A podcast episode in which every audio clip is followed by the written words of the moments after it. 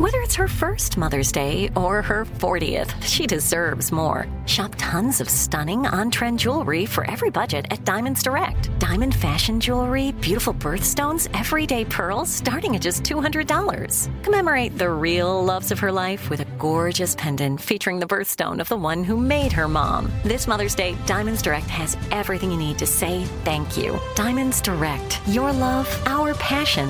Online at diamondsdirect.com. I'm Saleha Mohsin, and I've covered economic policy for years and reported on how it impacts people across the United States. In 2016, I saw how voters were leaning towards Trump and how so many Americans felt misunderstood by Washington. So I started the Big Take DC. We dig into how money, politics, and power shape government and the consequences for voters. With new episodes every Thursday, you can listen to the Big Take DC on the iHeartRadio app, Apple Podcasts, or wherever you get your podcasts. The Big Take from Bloomberg News brings you what's shaping the world's economies with the smartest and best informed business reporters around the world. We cover the stories behind what's moving money and markets. And help you understand what's happening, what it means, and why it matters every afternoon. I'm Sarah Holder. I'm Saleha Mohsin. And I'm David Gura. Listen to The Big Take on the iHeartRadio app, Apple Podcasts, or wherever you get your podcasts. I'm Hannah Storm, and my new podcast, NBA DNA with Hannah Storm, chronicles my six decades in professional basketball. From growing up in the sport to becoming one of sports TV's first female broadcasters. Join me as I dig deep into the game's history, unearth some wild stories, and talk to my friends from the world of basketball, from Dr. J to Charles Barkley. It's been a wild ride, and now I get to take you with me. Listen to NBA DNA with Hannah Storm on the iHeartRadio app, Apple Podcasts, or wherever you get your podcasts.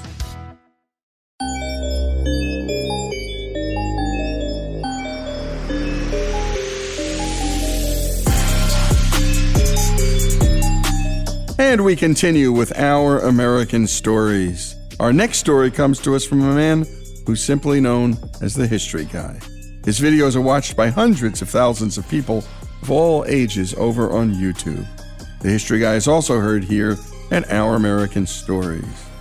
Barcodes on most products, properly called a UPC or Universal Product Code, are a necessity for everyday life. Here's the History Guy with the story. They've become so common that they're on virtually every consumer product that you might buy, from a, a box of cookies to, to, to an action figure to every automobile that has been built since 1981. They're on mail, they're on scannable tickets. In COVID concerns, they were used to access restaurant menus. Barcodes have become so ubiquitous that we take them for granted. But barcodes are an absolute necessity in the modern world. They're what allow the vast and complex trade networks and supply chains of the modern world to function. According to GS1, which is a nonprofit that maintains barcode standards, there were some 5 billion barcodes scanned every day in 2012. It is history that deserves to be remembered. Humans have engaged in trade for millennia, far back into prehistory. For most of human existence, this was done by bartering, impromptu trading sessions that involved personal negotiations of goods and services without any money involved. As societies grew more complex, bartering became less convenient, especially when humans introduced civilization and the concept of government. Civilizations grew, economies developed, and trade grew increasingly complex. In the ancient Middle East, civilizations like the Akkadians and the Sumerians developed writing largely to keep records, and one of the most important uses of records was in trade. At its most basic, the concept of a barcode was to automate and streamline that system so that businesses and manufacturers and transit systems could keep track of the millions of items that are moved and sold at countless retailers, trading centers, and factories every day. The 21st century and the development of consumer culture further complicated selling items using price booklets or memory. Huge varieties of branded products would massively increase the number and kind of products so that whole aisles could be filled with the same product being sold at different prices by different companies. It became impossible for a salesperson to memorize even a fraction of a store's prices.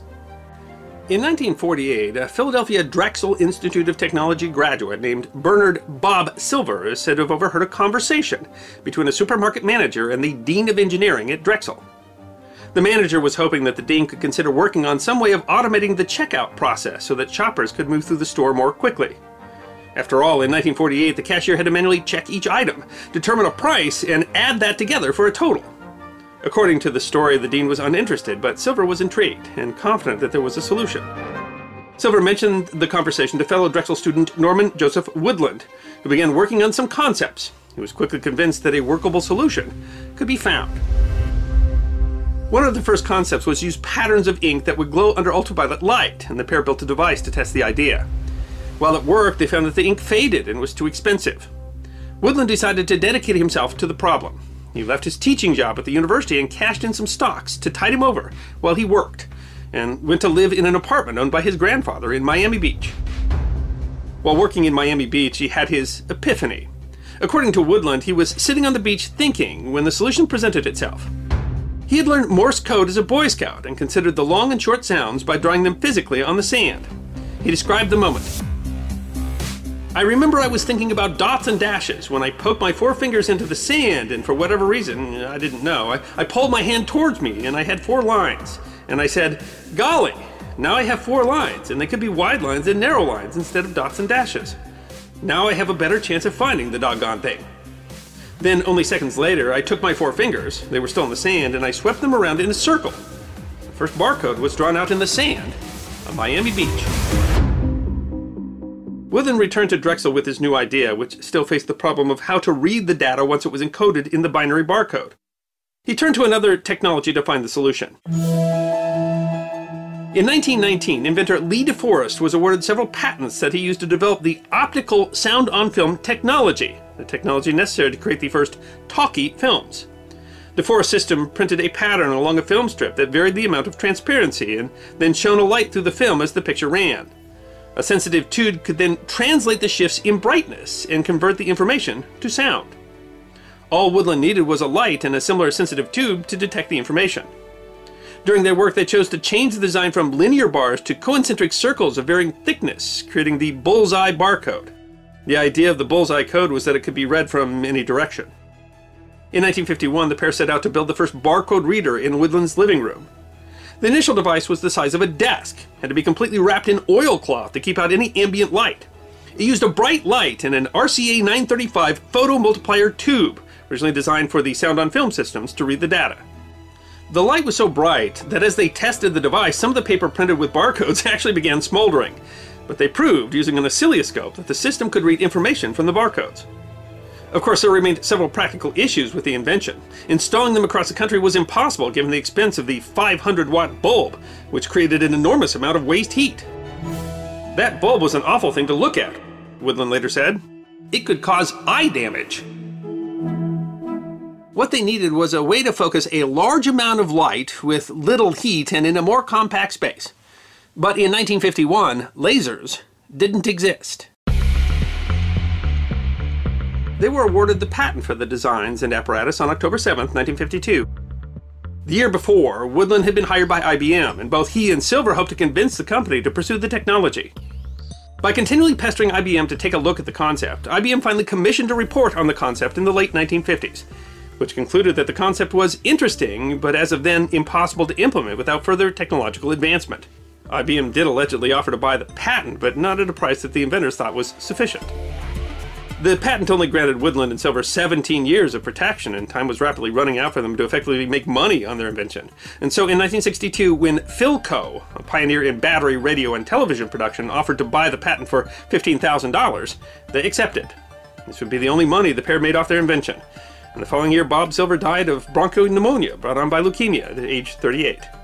Philco would later sell the patent to RCA somewhere in the 1960s. In 1966, the National Association of Food Chains had a meeting on automated checkout systems. RCA, which owned Woodland and Silver's original patent, was at the meeting and began working on a project to deliver a checkout scanner. In the mid 70s, the NAFC established the Ad Hoc Committee for U.S. Supermarkets on Uniform Grocery Product Code to manage competing technologies and standardize an approach. The Ad Hoc Committee developed an 11 number code and asked companies to design a system to read it. RCA attracted attention for their Bullseye code in 1971, and IBM decided to develop a competing technology. Someone remembered that Joe Woodland still worked at the company and began a new facility in North Carolina with Woodland to make it happen. George Laurer, a longtime IBM employee, came to the conclusion that the bullseye pattern wouldn't work. When you run a circle through a high speed press, there are parts that are always going to get smeared, he recalled. RCA was learning this at the same time at a test store in Cincinnati. So Laurer came up with his own code using vertical lines, ironically similar to Woodland's original concept. It took some time to develop a system that was small enough to fit on most products while still being readable, eventually based on a barcode called Delta C, developed by Bill Krause. The Delta C system was robust and able to read even damaged, dirty, or bent codes.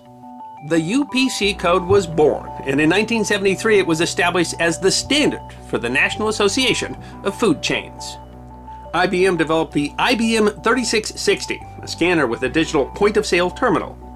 UPCs, the grocery industry from supplies to supermarkets, adopted the technology wholesale. On June 26, 1974, Clyde Dawson, head of R&D with Marsh Supermarket, handed over a multi-pack of Wrigley's gum, which became the first UPC code to be scanned. Came out to 69 cents. Dawson later said he chose gum specifically because of its small size to prove the usefulness of the barcode. In 1992, Woodland was awarded the National Medal of Technology and Innovation, the highest honor the U.S. can confer to a U.S. citizen for technological achievement. It took a while for barcodes to fully catch on, but of course they did, largely facilitated when large chains like Kmart and Walmart started using them. Perhaps one of the most important of the early adopters of barcodes was the United States military, which used their own code called the Code 39. Now barcodes are on all sorts of products. They're used for stock checking and inventory maintenance and of course for checkout scanning. Since the 1970s, the types of barcodes have proliferated to things that don't even really look like barcodes, so-called 2D barcodes like the QR code and Data Matrix and MaxiCode adorn all sorts of products. Uh, a barcode with a vehicle identification number has been required on all newly manufactured automobiles in the United States since 1981, and barcodes have been required on pharmaceuticals since 2004 you, you know, in a way, the way a society tracks data is a hallmark of civilization, begun millennia ago when the Mesopotamians first started to develop writing.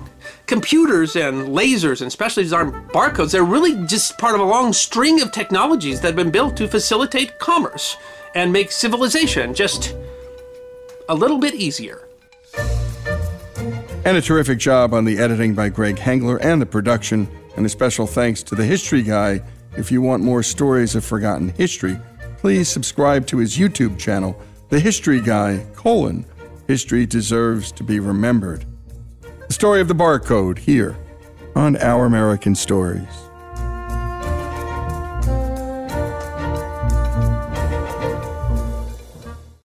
I'm Saleha Mohsin, and I've covered economic policy for years and reported on how it impacts people across the United States – in 2016, I saw how voters were leaning towards Trump and how so many Americans felt misunderstood by Washington. So I started the Big Take DC. We dig into how money, politics, and power shape government and the consequences for voters.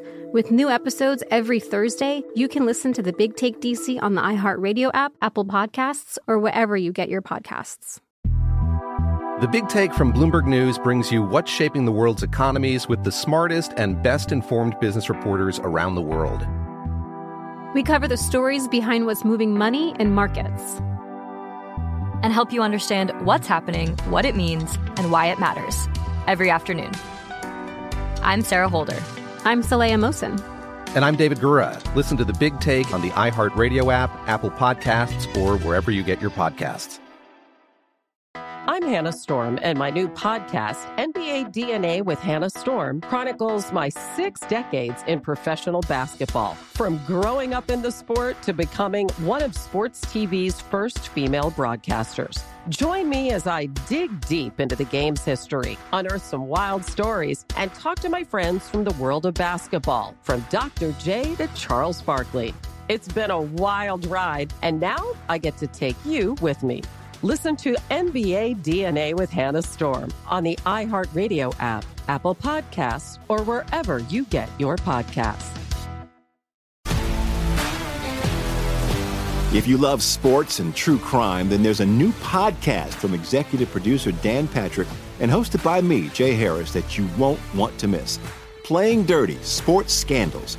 Each week, I'm squeezing the juiciest details from some of the biggest sports scandals ever. I'm talking Marcus Dixon, Olympic gymnastics, Cain Velasquez, salacious Super Bowl level scandals. Join me on the dark side of sports by listening to Playing Dirty Sports Scandals on the iHeartRadio app, Apple Podcasts, or wherever you get your podcasts.